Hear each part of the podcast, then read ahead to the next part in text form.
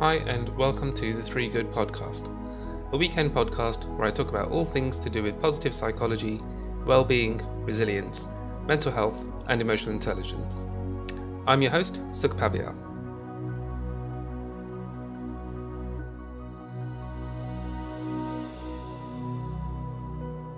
Hi folks and welcome to episode 19 of The Three Good Podcast. This one's going to fall a bit out of the normal regular pattern of being a weekend podcast because I'm recording on a Monday, and my guest is Joe Wainwright. Hi, Joe. Hi, Sukh. I'm sorry, I almost made a faux pas there. I still have to get used to name changes when they happen, and I know it's been a while, but it still kind of sticks in there. It's okay. I spoke to someone cancelling a policy this morning, and they were like, "Hello, Mrs. Stevenson." I just thought, I want them off the phone. I'm not gonna spend time telling them that it's changed. Right. Good. I can feel better knowing that I'm definitely not the only one. Well, no, I don't know. I've known you for long enough to know that actually I should know better. But anyway. So, folks, it's been a while since I last recorded the last podcast episode. And life's just been a bit busy, as happens. So I had a bit of holiday time, which was nice, got away with the family. Had a work trip, which was really, really beneficial, and got to do some good travelling for that. And then when I came back, my children decided they all needed to be ill over the course of 3 weeks.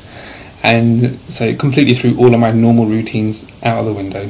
And so this week, things start to become back to normal routine, and I'm hopeful that means that things start to settle a bit as well.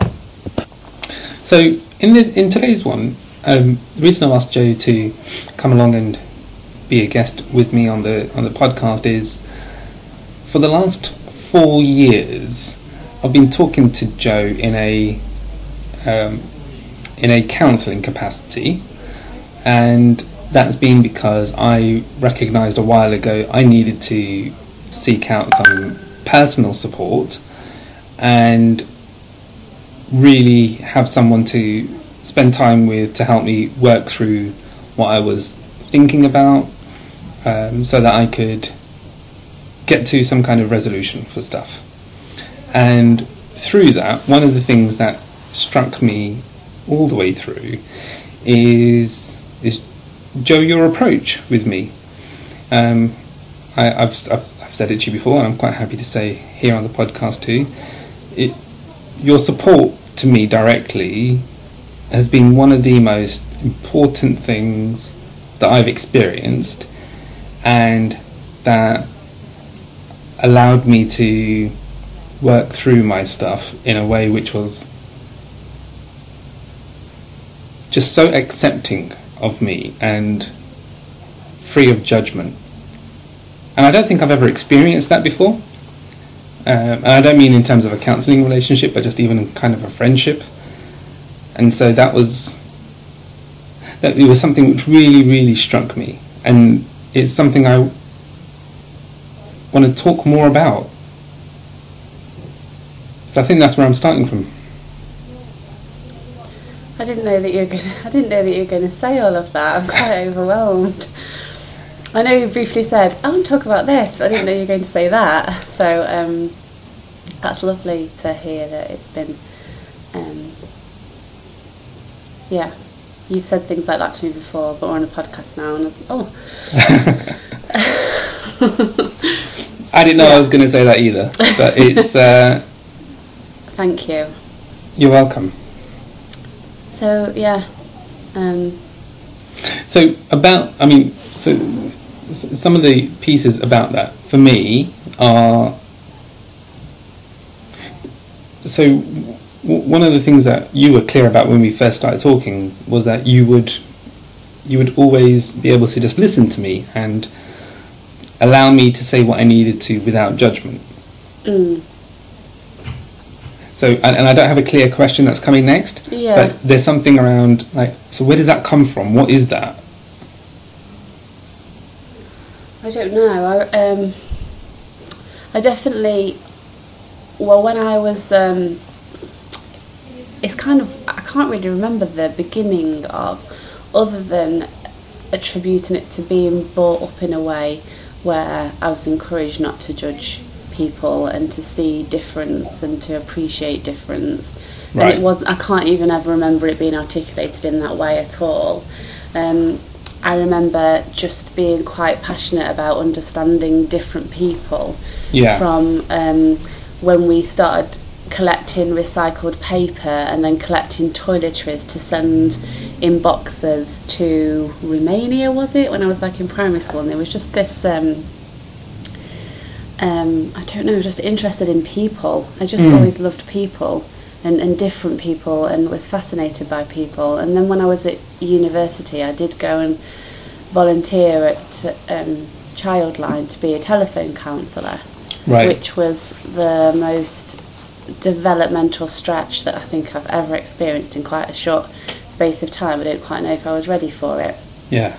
But it was brilliant, and I thought, what, I'm going to be a counsellor for children and young people with these. So I did that, and the counselling approach is person-centred. Yeah. And it just felt like that was me. It felt like that is how I want to be.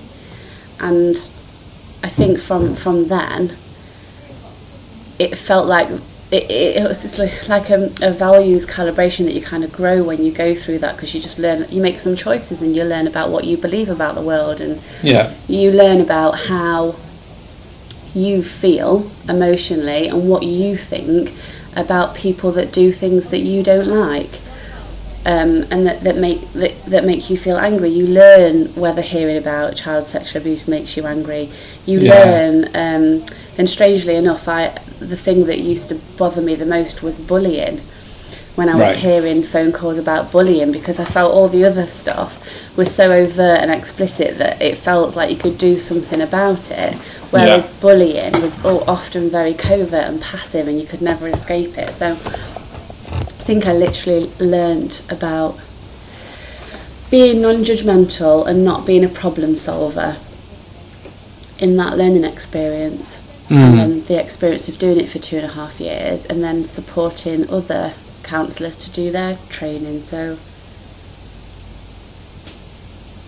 that's powerful stuff. And for anyone who hasn't listened to the podcast episode on Emotion at Work podcast with Phil Wilcox, Joe and Phil have also a really good exploration there about the emotional, you guys called it emotional labour, and the emotion at work, that and the way that you're trained to deal with that, so that you can manage your emotions well for the calls that you've got to handle. I think I learned not to. I learned a long time ago not to take that on. Right. And I think what I have probably said to you on a few occasions, and I would say to someone I was listening to and supporting, or even a friend, like, you can talk to me about stuff, and it doesn't burden me. Right. A lot of people, because I know I have this. I think, well, I probably don't talk about my stuff because I don't want it to be too heavy. Yeah. For the other people. Like, I had a really, really shit experience 2 years ago. I love saying that it was 2 years ago.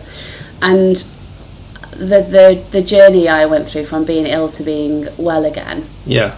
And now I can talk about it quite freely and just summarise it in a minute as to what happened and how awful it was, and say it, and I don't have any emotion attached to it because I'm cool with it through a lot of work to get that way. Yeah, yeah. But also I forget when I tell somebody, and I'm watching them listen, that people can't handle that. Right. People can't bear to hear that because they don't know what to do with it. Yeah. And a lot of people automatically just think they've got to take that on or make it better, or they then hold it for you and carry it around for you, or just through a positive intent. To be a supportive person. And I think I learnt to do that as well, so I can create a space where people can offload things, but I don't then carry it with me and walk off feeling shit because somebody else is feeling shit.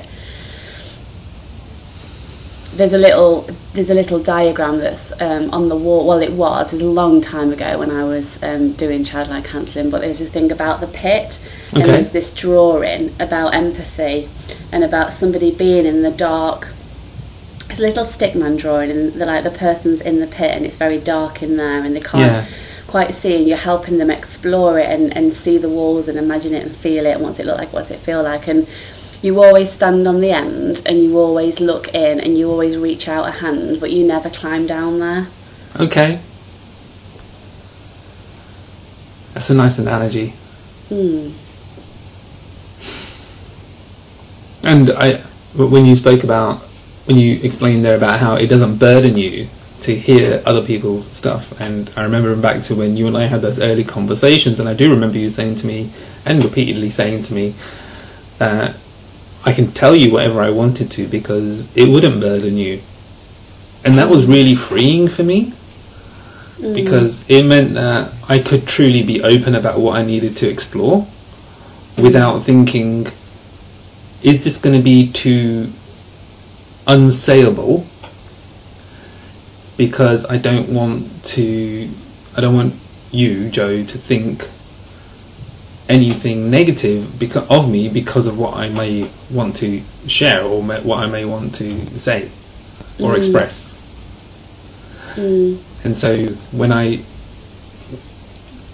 because you were clear about how it wouldn't affect you, that really helped me to just know it's okay, I can say what I need to, and I don't have to worry that Joe is going to be affected. Yeah. And that was really... yeah, like I said, it was really freeing to be able to have that. Yeah, that kind of thinking. Because it's current and it's what I'm doing right now, it reminds me of something directly from the thinking environment. Yeah, okay. And it's one of the Nancy Klein quotes where she writes, "You matter because you don't matter." You matter because you don't matter. Yeah. So you matter because you're there and you're present, but for that other person, they don't have to think about, I wonder what they're thinking of me, I wonder what their reaction is, I wonder what this is making them think, I wonder what they're going to say, I wonder what they're going to feel or how they're going to judge me. But if you can be with and for somebody else, yeah, in a way where it doesn't matter, it shouldn't matter to them, you can do better thinking, you can explore it, and... we judge ourselves so easily. You don't need somebody else judging you. That statement is so true. Yeah. We judge ourselves so easily without the need to have anyone else judge us. Yeah.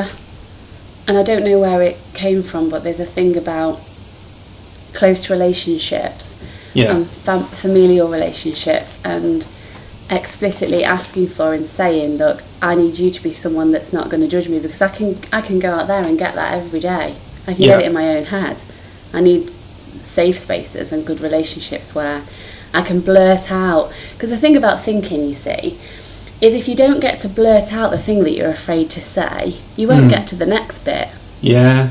So if you just, I better not say that because I shouldn't think it and I better not say it. But if you never get a chance to say it and hear it out loud and reflect it back to yourself, you never get to decide whether that's the thought that you're owning or it's just the initial one that you want to get off your chest. Yeah.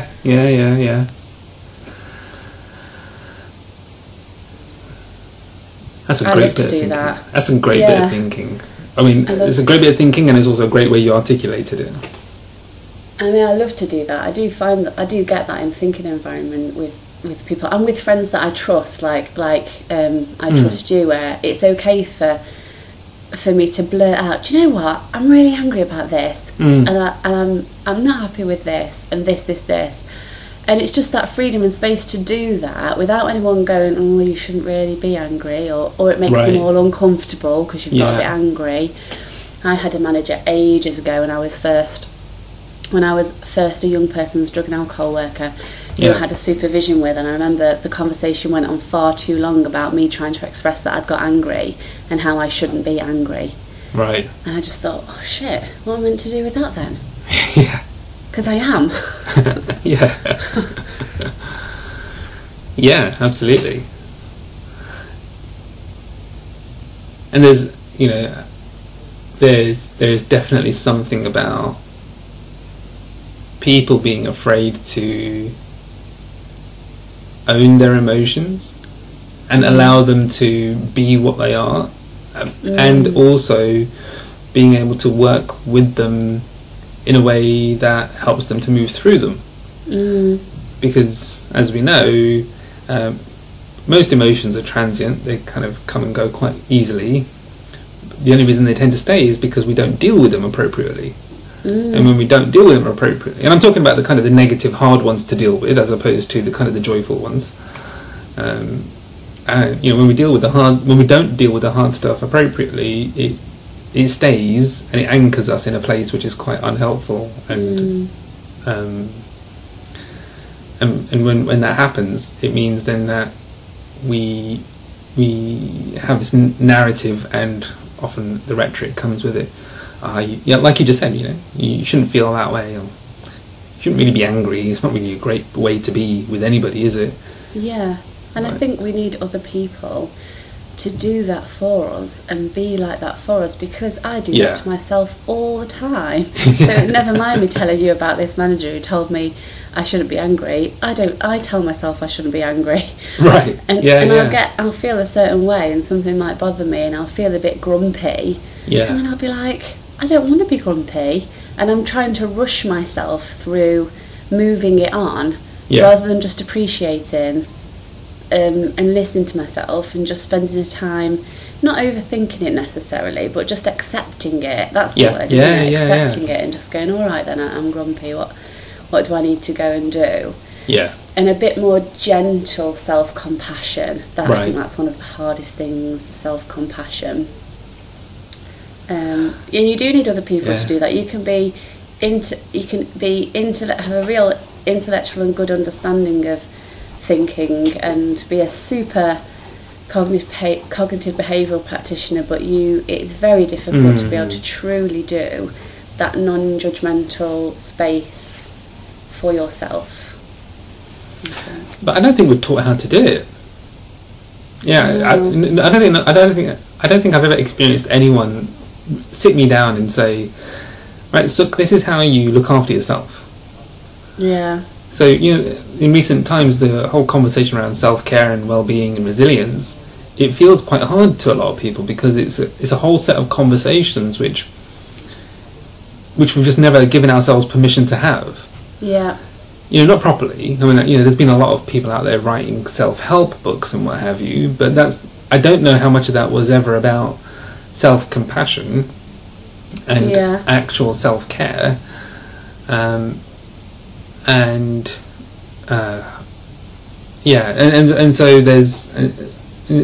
when we start to talk about, or when we try and help people to understand what those terms mean, it can feel quite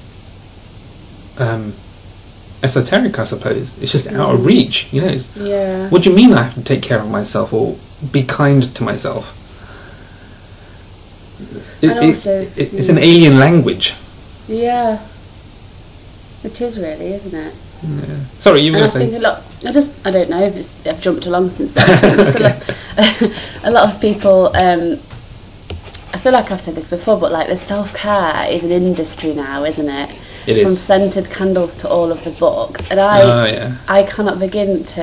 I think other people, like we've been talking about, is the best self-care. Other people in that unconditional positive regard, non-judgmental. Listening without interrupting sense, and just a tiny bit of that from someone you trust, and breathing. The amount of people that I've helped with breathing, but in the initial sense, whenever you suggest that to people, and I think it's because it's about ourselves. We just think, I know how to breathe, and I know I'm meant to do slower breathing, but actually this and this. Actually, when the reality of it is, breathing is the most powerful tool that we've got. Right. To do self-care, and it's right there at your fingertips. But even that, when you're stressed or you're anxious, it's difficult to take control of your own breathing, but to master that, or to have somebody help you do that. I agree.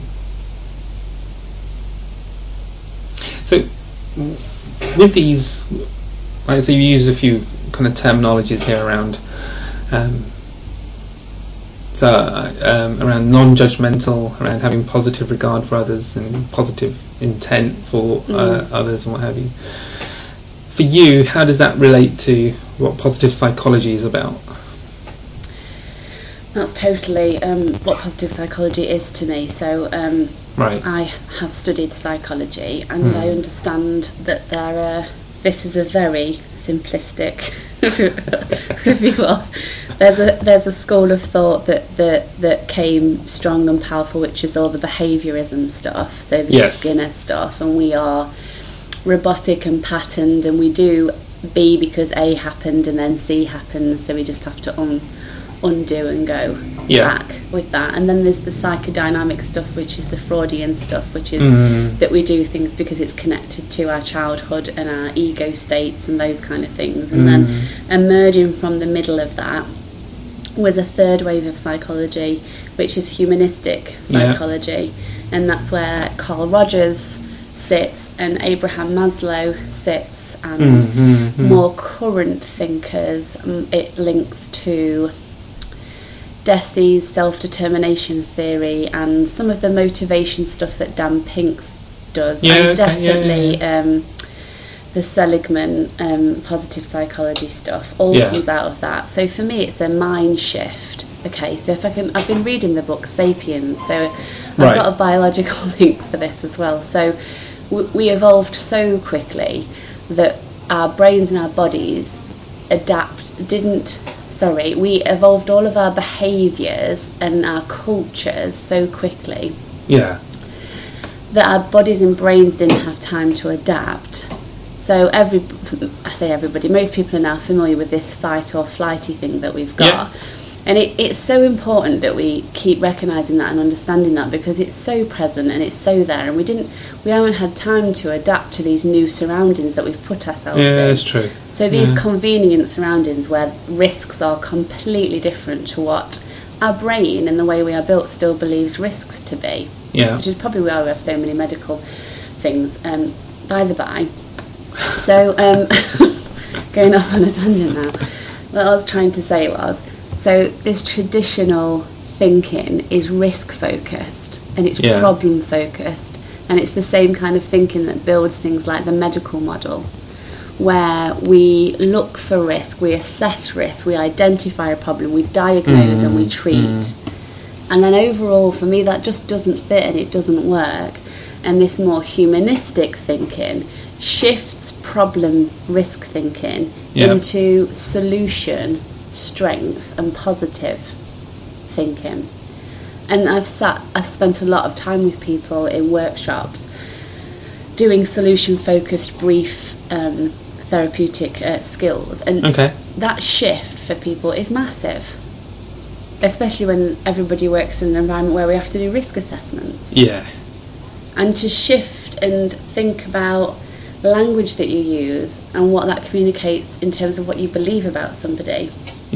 So if you believe that somebody is a free, independent thinker and that they behave and they do things because they choose to, not because it's predetermined, not because they're mechanical and obviously because A happened, B's going to happen, and you believe that most of their actions are driven by needs and self-determination, then they're also capable of change and doing something different and being whatever they want to be, essentially, which then brings with it a whole way of being with people.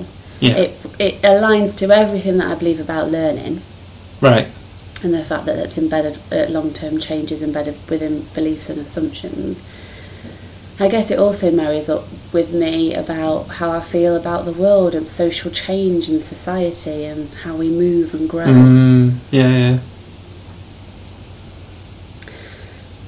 And deep within that then, because I think a lot of people that I come across don't like Maslow or just think of his hierarchy of needs, but his piece and his body of work is so much more than that. And even just the hierarchy of needs, I think, is so powerful and important if we actually look at it and explore it, rather than just use it again, as what happens a lot with psychological things.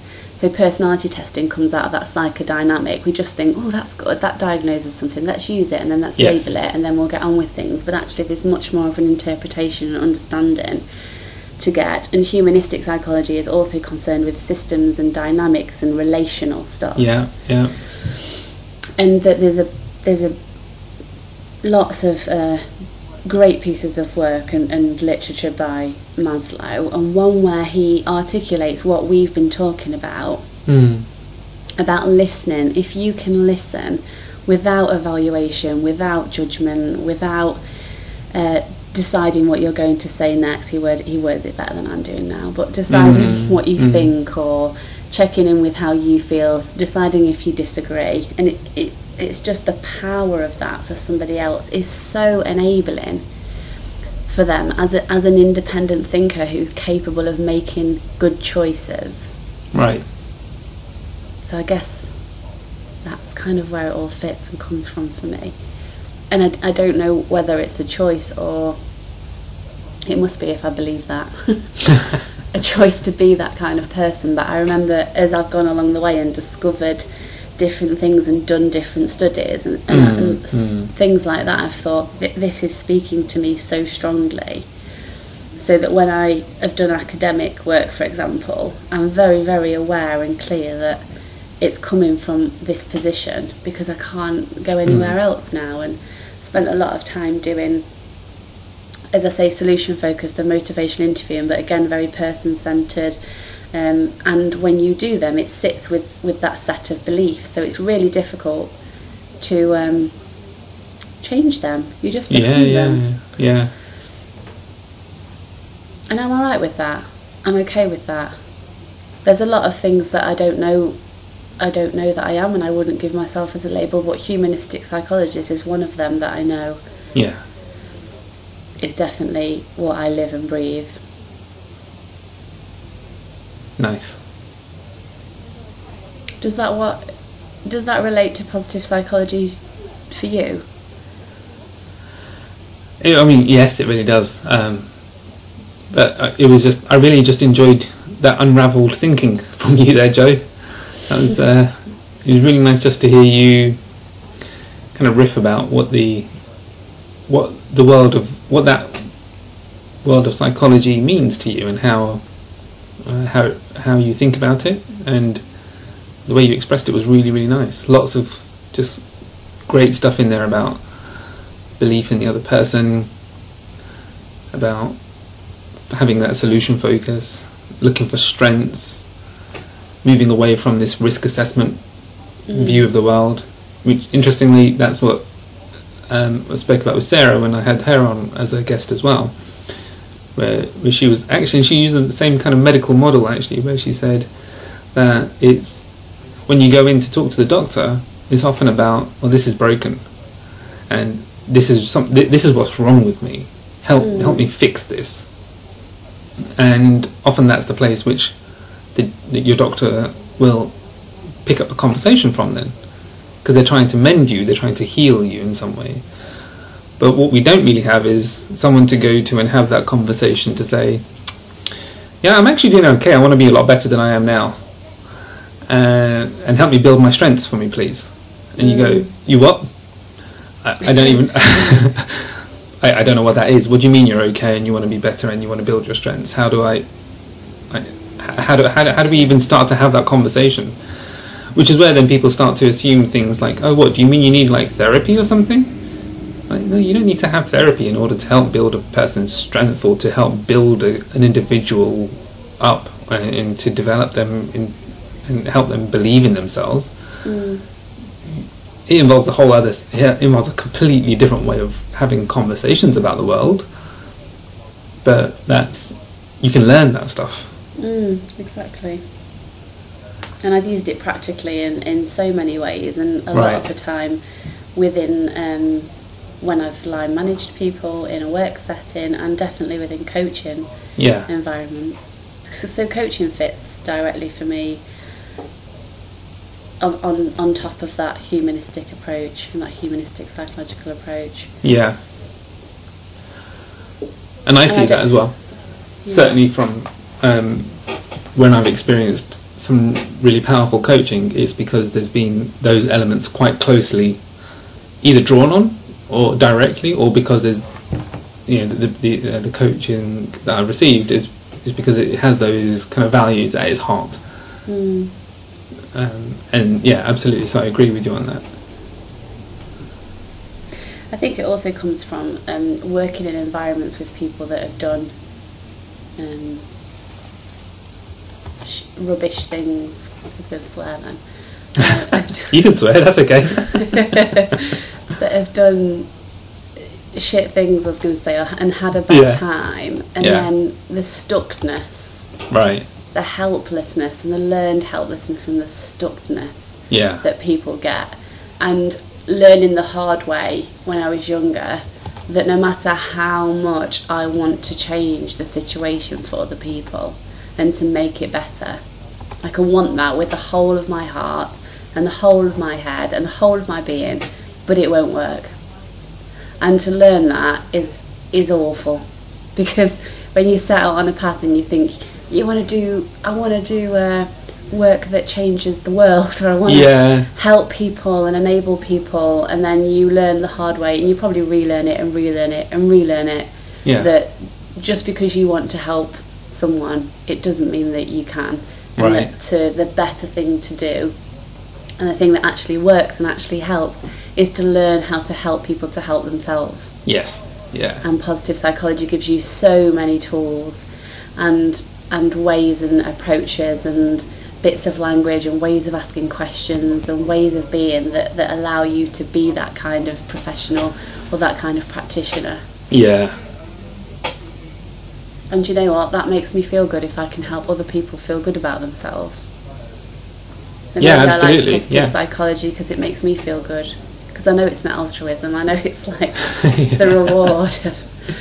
Having said that, I've worked in a lot of environments where you just have to like plant the seed and cross your fingers that at some point, whether it's like the following week or 5 years down the line, like working with people in addiction, you just have to trust it. You just have to trust that you know that you're being as effective as you can be with your language and the way that you are with people. Yeah.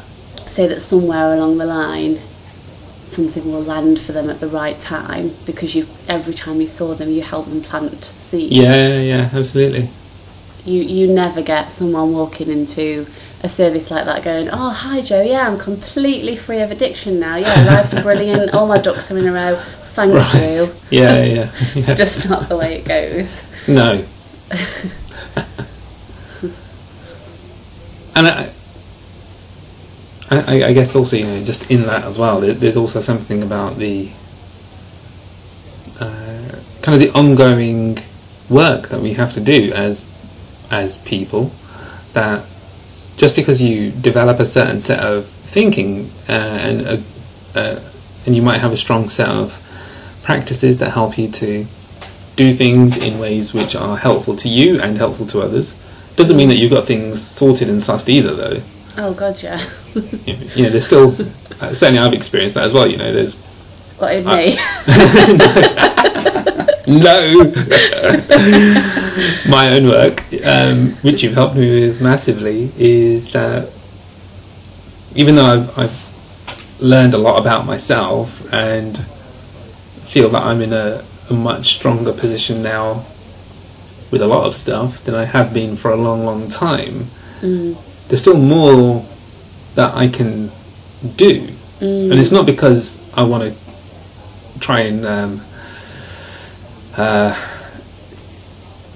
become this like uber amazing awesome person who never does anything wrong and has everything sussed in life.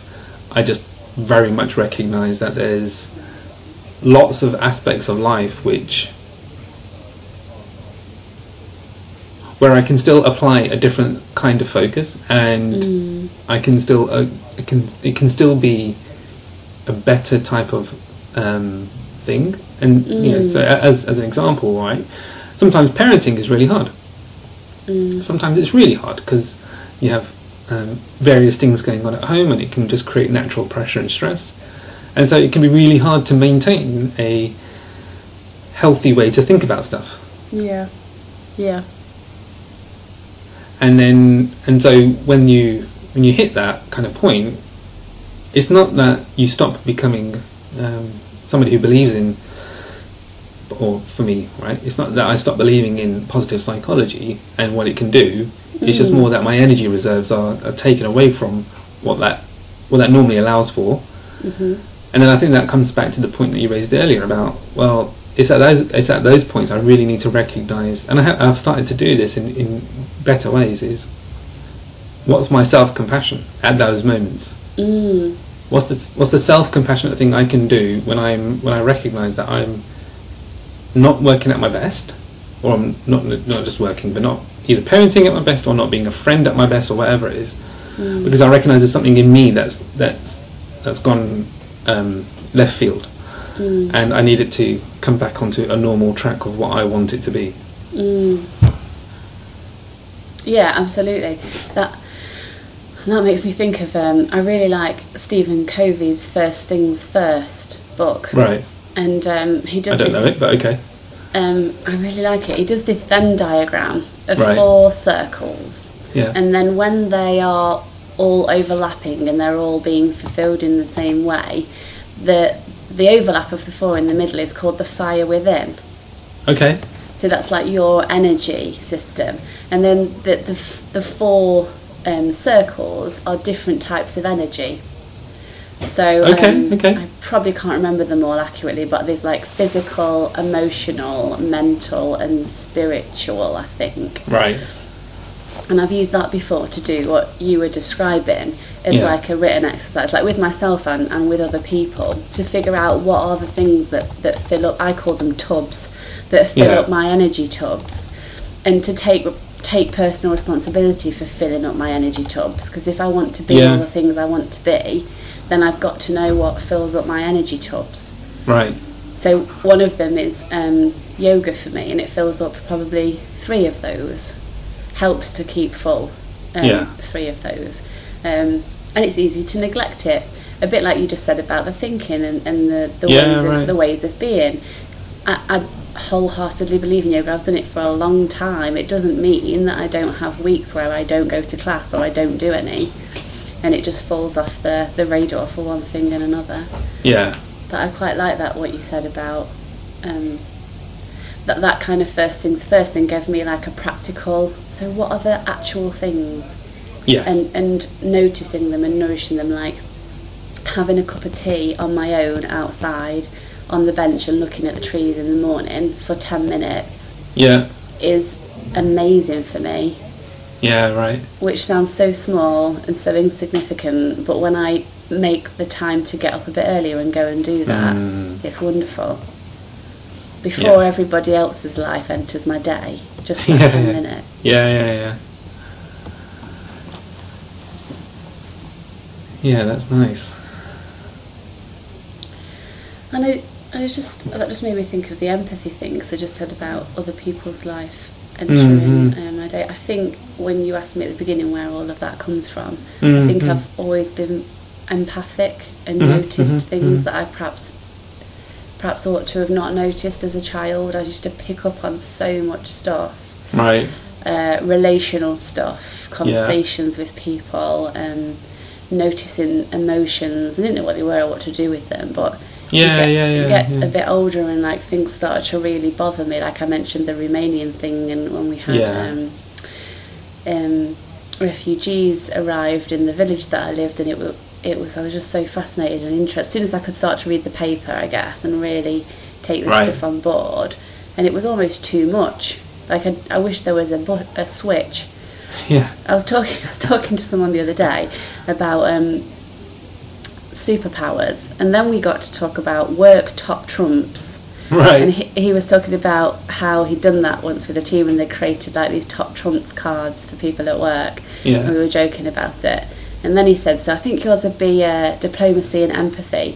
And then we were light-hearted. Then we were sat waiting for this presentation to start, so quite quiet. And he just said to me, what's it like? Because I think that's something that he would like to do and be more of. He's like, what's it like being so empathic? And I just straight away said, I wish I could switch it off. Right. So it's emotional. I wish I could just switch it off. Yeah. And some days just not care about anybody else. Yes. So. Yeah, and that's a really. I love that because it's. I recognise that, you know. I recognise that in myself as well. Is that it's. I learned a long while ago. I don't. It's very rare that I will sympathise with somebody. Yeah. But I can empathise with somebody quite heavily, and it's. You're right. It is using words that you and Phil spoke about on your podcast when you were together. It is emotional labour for you personally, because it does take. It takes lots of stuff, right? It takes the energy, it takes the listening, it takes the time, it takes the attention that you're giving to that person to truly understand where they're coming from, in order to be able to just let them know that you're there for them. It's heavy stuff. Yeah. But also, then it kind of reveals in itself why some people are quite uncomfortable with that, because I think in a similar way, I don't get burdened with other people's stuff. I've heard people talk to me about a whole range of stuff in life, and I don't feel that I'm any more negatively affected because of that. If anything, I think it... See, I wonder if it strengthens... If it provides strength in a different way, which is around the capacity to be able to hear and accept other points of view. Yeah. And it's certainly something which over kind of the last, 6 months or so, maybe a bit more, on social media, what I've personally noticed just about how I've started to engage with sometimes contentious trolls, right, is... somebody will tweet something out and it's quite a powerful statement, and then often trolls will jump on it to try and just troll that person. And every now and then there's one person there's a troll who will have said something, and I'll be like, I need to know what's going on there. So I just start having a conversation with that person, and obviously I'm biased in where I'm coming from because I'm trying to understand why they're not thinking what I'm thinking. But I'm also trying to find out where they're coming from as well. But I don't know if I would have been able to do that were I not very comfortable just allowing people to let me know what they need to say.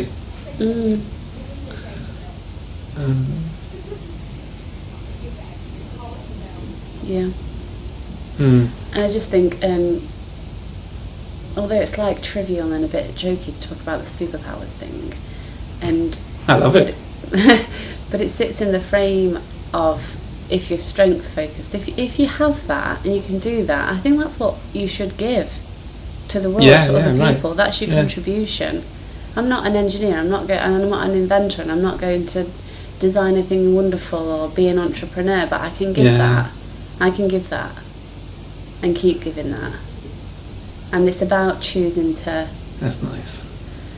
Live within the challenge of it, isn't it? I like to live life where I'm stretching and challenging myself to feel a little bit more uncomfortable and do things that feel a little bit harder.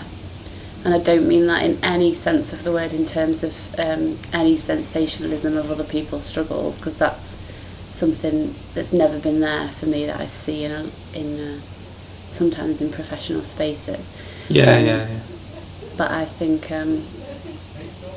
if you can, it isn't hard. It's a choice to be that way and to be that kind of professional in person. Yeah.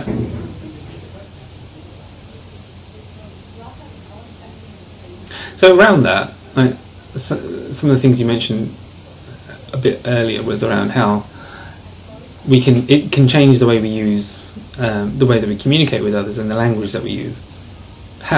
What do you notice about the way that you use your language compared to other ways conversations could happen? I suppose one of the obvious things, and these are probably things that I've noticed and also intentionally delivered in learning sessions, are trying to get rid of language like shoulds and oughts and need tos and wants for other people. So I remember when my mum goes or somebody else, I've got such funny stories of my own brain. So at my old house, my neighbour, as friendly and as well-meaning as she was, used to peer over the fence all the time, and I'm not used to having neighbours like that, so she used to want to chat. And then my garden was massive and unruly, and I tried really hard. It's an analogy of life at the time, actually. I tried really hard to get it in order, and planted lots of things. Anyway, she leaned over the fence one day and said, "Oh, that's a really nice bush you've got there," whatever it was.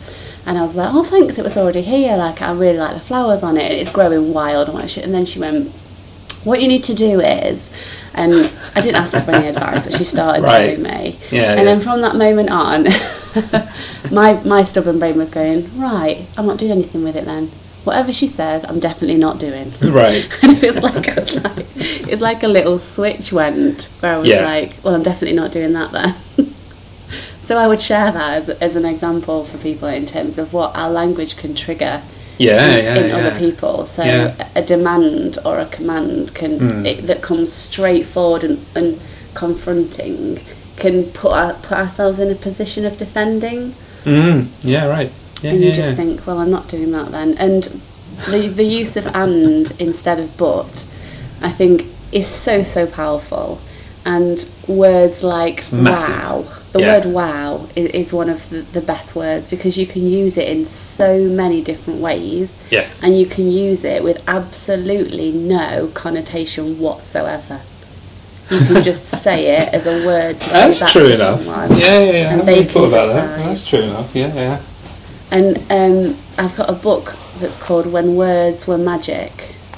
When Words Were Originally Magic. Right. And it's out of print now. I got it when it was out of print, and it's Steve DeShazer, and he was one of the founders of solution focused brief approaches. Okay. So again, positive psychology realms, and it's just beautiful, and it's just transcripts of conversations with him and colleagues as they're exploring language and how to use it and how to use it better. Wow. Did you see what I just did there? It was good.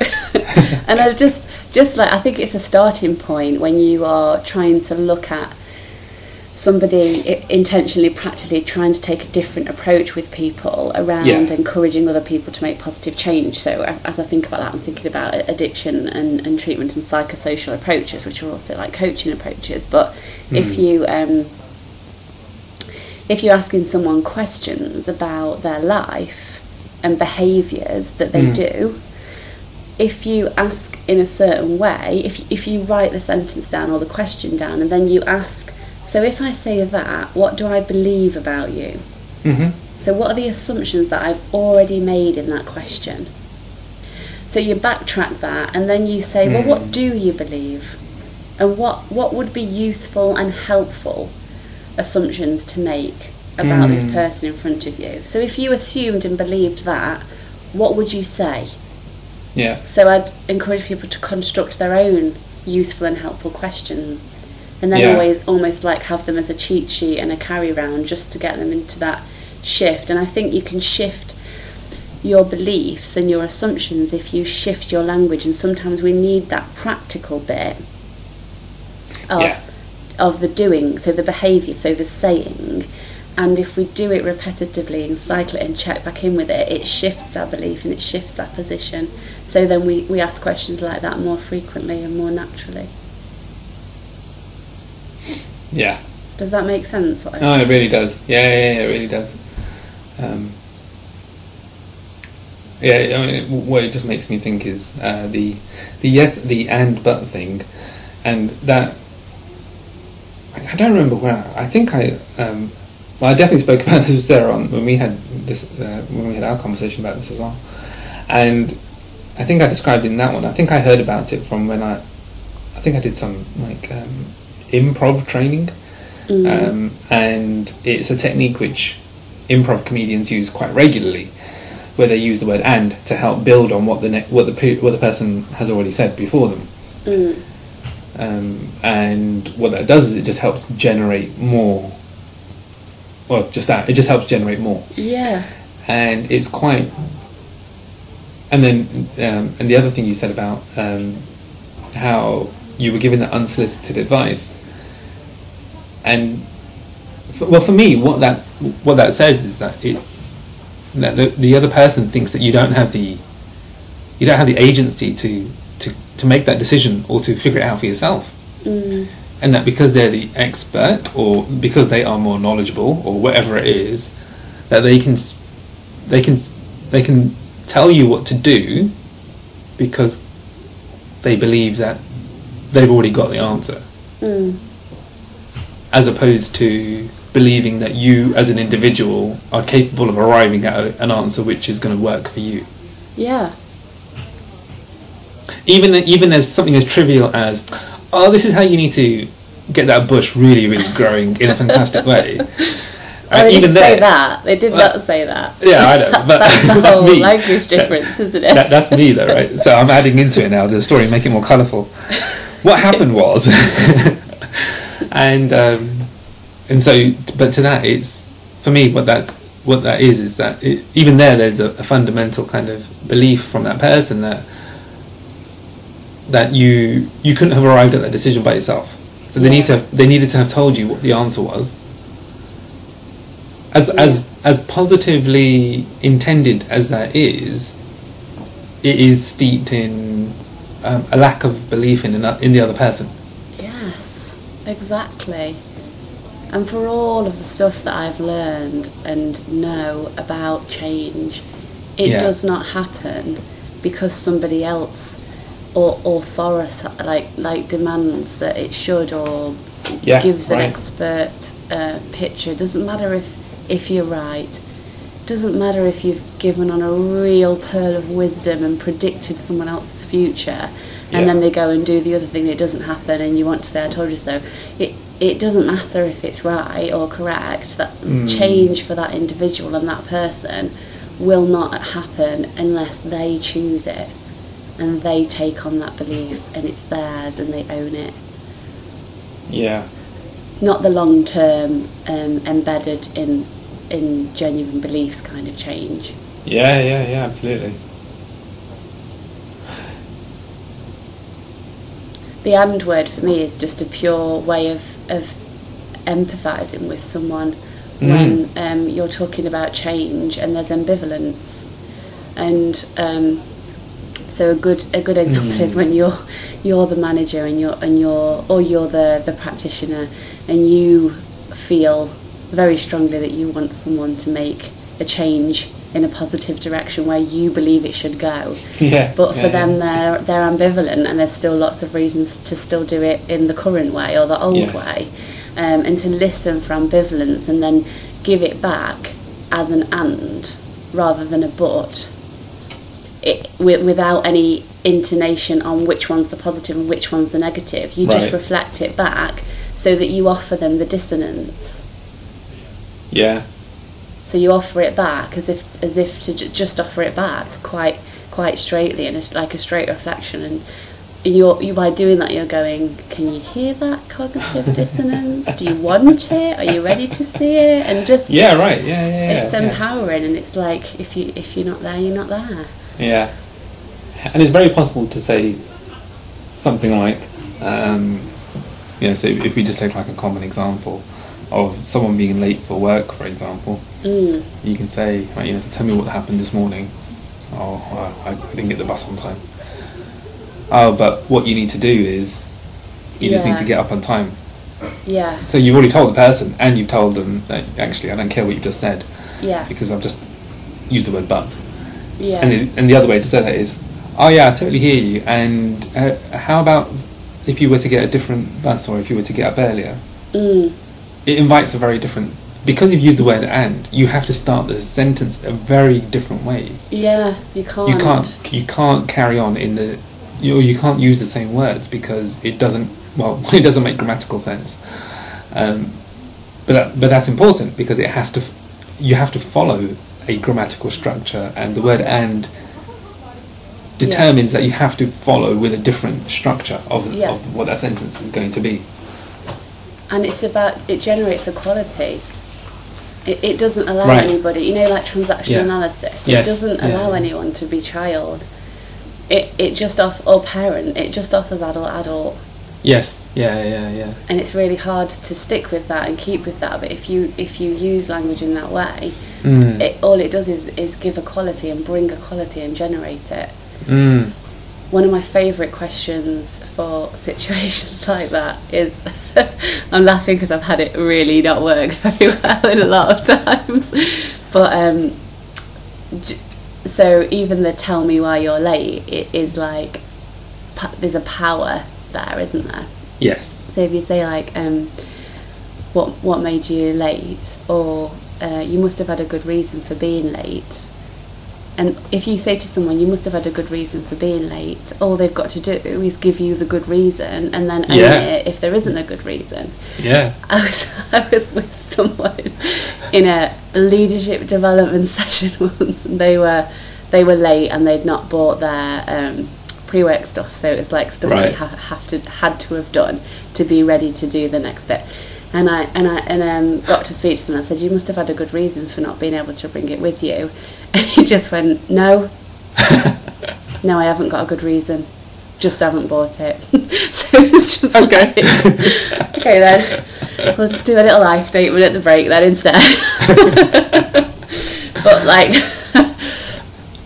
offering that's on a serious note though, there are lots of times when I've offered equality and adult and people in learning environments especially, and when you're leading and managing, they just want to be child. Oh yeah, absolutely. Yeah.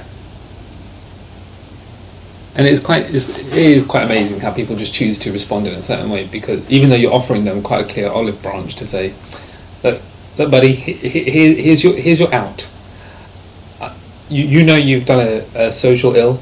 I know you've done a social ill. I'm giving you the out right here, and they still turn around and they stubbornly do the thing that you don't want them to do. You just go, yeah, all right then.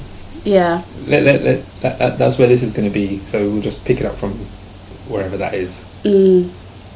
I guess with that question, I'm just thinking about that more as I'm listening to you. Is the whole, well, you must have had a good reason for being late. So that if you deliver that, that person can say, yeah, I did. They can tell you the shit thing that happened that morning that was a genuine, like, my dog died or whatever it was. Or they can go, do you know what? I don't think I did. I just got up late, or it was the traffic. Or do you know what? Yeah, I don't want to do that because I don't have a good reason, and you've made me feel or think that I ought to have a good reason. Or right. Mm. And for me, there's a fair bit there as well, which is about the ownership of and the acceptance of it's okay to not have done something, right? It's okay to have failed.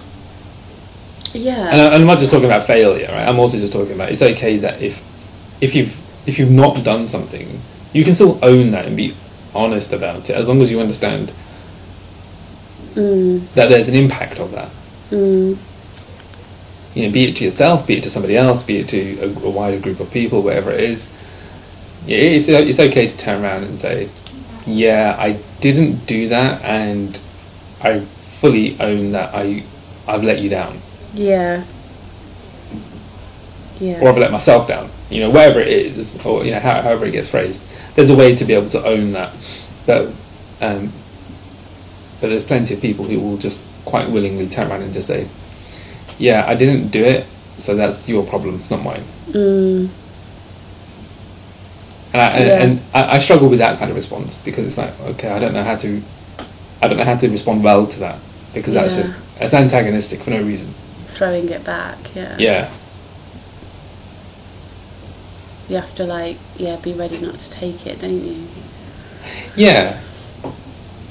And so, I mean, what I'm really enjoying about this whole chat is just there's clearly a bias that you and I have, which is around the belief that we have in other people, and that other people have the either resources or the energy or the answers or solutions, whatever it is, but that we believe in the other person to be able to arrive wherever they need to. I believe that people are inherently good. Yes. And kind. Yeah. Yeah, I believe that too. Is that... I was going to ask a question about whether or not that can be trained. I don't know if that's the question I want to ask.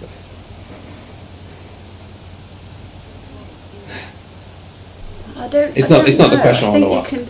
I think when it comes to beliefs... So I don't think... When I reflect back about my L&D journey, because of the environments I've worked in, I haven't done much that hasn't been about beliefs. I haven't done much like workshop-y, group coaching stuff that hasn't been about tapping into what you believe. Yeah. And with every single situation, as with what we've been talking about, all you can do is open that up, explore it, and then go, do you want to try out this one instead? Yeah. See how this feels. Yeah, see what happens when you speak and behave as if you believe this. Yeah. And see what happens. See if that problem you're having goes, or that relationship with that person is easier. Yeah. So it's not trainable, but everybody operates and behaves according to their belief systems. So if you can create environments where people feel comfortable enough to completely rattle those foundations and open that up and just go, yeah, okay, then I'll try a new one. That they can try it on. Yeah. And see what you just brought me back to. I'm sorry, I'm going to cut right across you there. But I won't. Go ahead. Sorry. No, go. I paused to let you there. I was going to make a joke and go for it.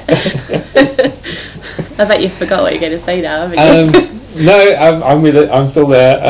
So I was going to say, what that reminds me of is that there is an important piece here, which is around the consistency that you bring with that approach as well.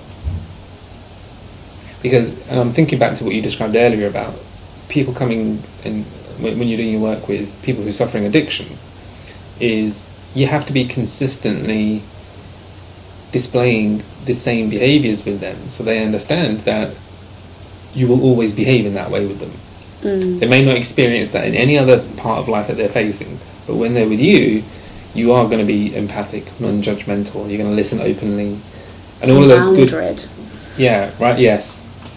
And there's clear ways that you're going to be with that person that helps them to know that they can trust that consistency of behaviour is going to be present, and that you're not going to suddenly turn around and start criticising them, or you're going to start using language which is judgmental or making them feel bad, or comparing them to other people or anything. There's just a pure ongoing belief that no, this is... We're here for you. This is about you and what you're going through, as opposed to any other person that is out there in the world. You've put that in a way that I've not articulated it ever before. And so for that reason, you have to have that set of values that you calibrate with, so that you know that you're doing what you're intending to do. Right. And then I suppose right from the beginning of our conversation, that's kind of where it comes from, because eventually if you intentionally behave and act towards a set of values and beliefs, you then believe them eventually. Yeah. So you can intentionally choose and build your own belief system and your own values. They don't have to be just what you were brought up with or what someone told you should believe. Yeah. Yeah, absolutely.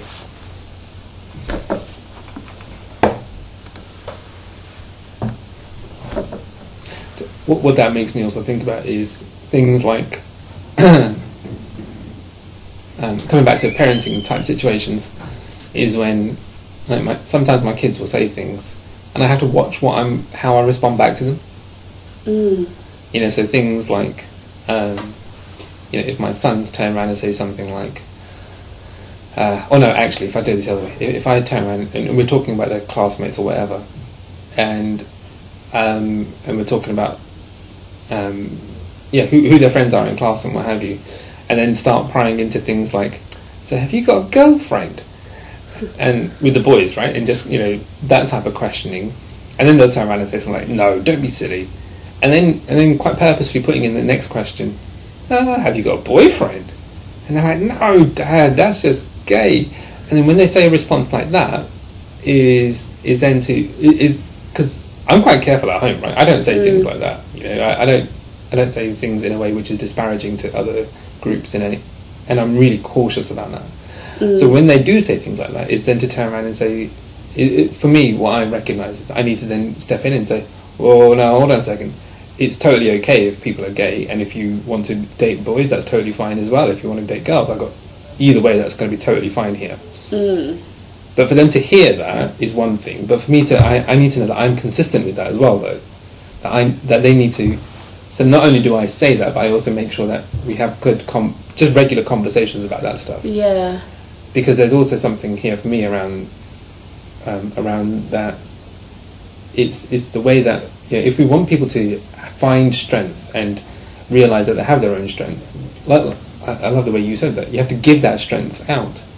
Yeah. So you have to show people that it's okay to have these beliefs, it's okay to have these values, you can act and live inclusively.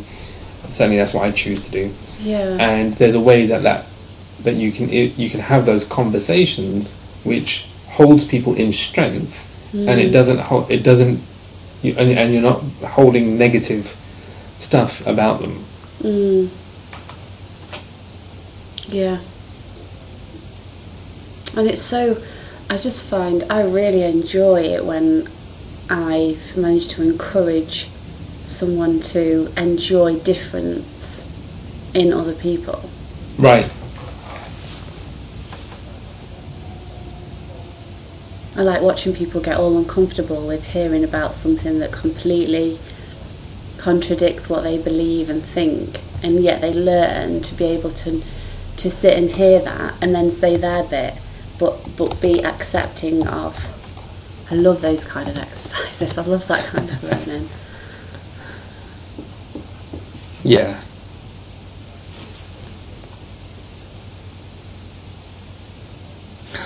So really enjoyed having the chance to just kind of chew through what positive psychology in life looks like, I suppose. Yeah, me too. The different ways that you've experienced that, the way that you've used that with me personally through my own stuff, as well as ongoing conversations about just lots of stuff that you and I have. You can't really plan a podcast, can you? You've just got to kind of open it up and let it go and trust that you're going to have a conversation when you've reflected a few things back and said it's made sense. I'm like, oh, that's good, because I didn't know if it did as I was saying it.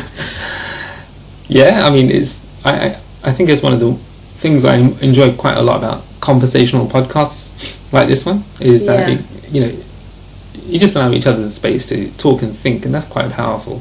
Yeah. And then, you know, clearly there's others where they stick to kind of a schedule of conversations and, you know, length and what the content has to be, and it gets interrupted with adverts and all sorts. And I like it a bit longer because I'm just getting going. When 30 minutes, I'm just getting into it. And yeah, absolutely. That's like, I was just going to say something really good and it's finished. Honest, it's going to come. That's right. Thank you.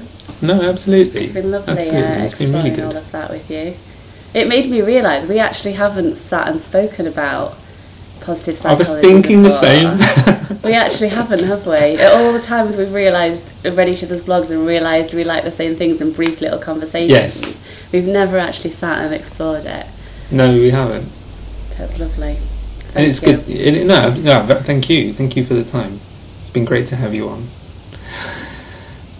So I guess that kind of brings us to a natural wrap-up and close for today, for this episode. And for anyone listening, please do get in touch with Joe. You can Joe, what's the best way for people to get in touch with you if they want to say hi? Twitter. Okay, and you are at? Joe_coaches. Thank you. And if you have anything that you want to comment on about the podcast, then please do that wherever you think is best. You can do that on the podcast website, threegoodpodbean.com. Do it on Twitter if you want, or over on LinkedIn. I think this has been a really good, just ongoing exploration of positive psychology and how it's manifest for us as, I guess we're practitioners, aren't we, Joe? Yeah. And there's as much value in the research and the academia that's out there as much as there is the lived experience that you can gain from just doing stuff. So I really appreciate this conversation. Thanks, Joe. Me too. Thank you. Bye, folks. Bye.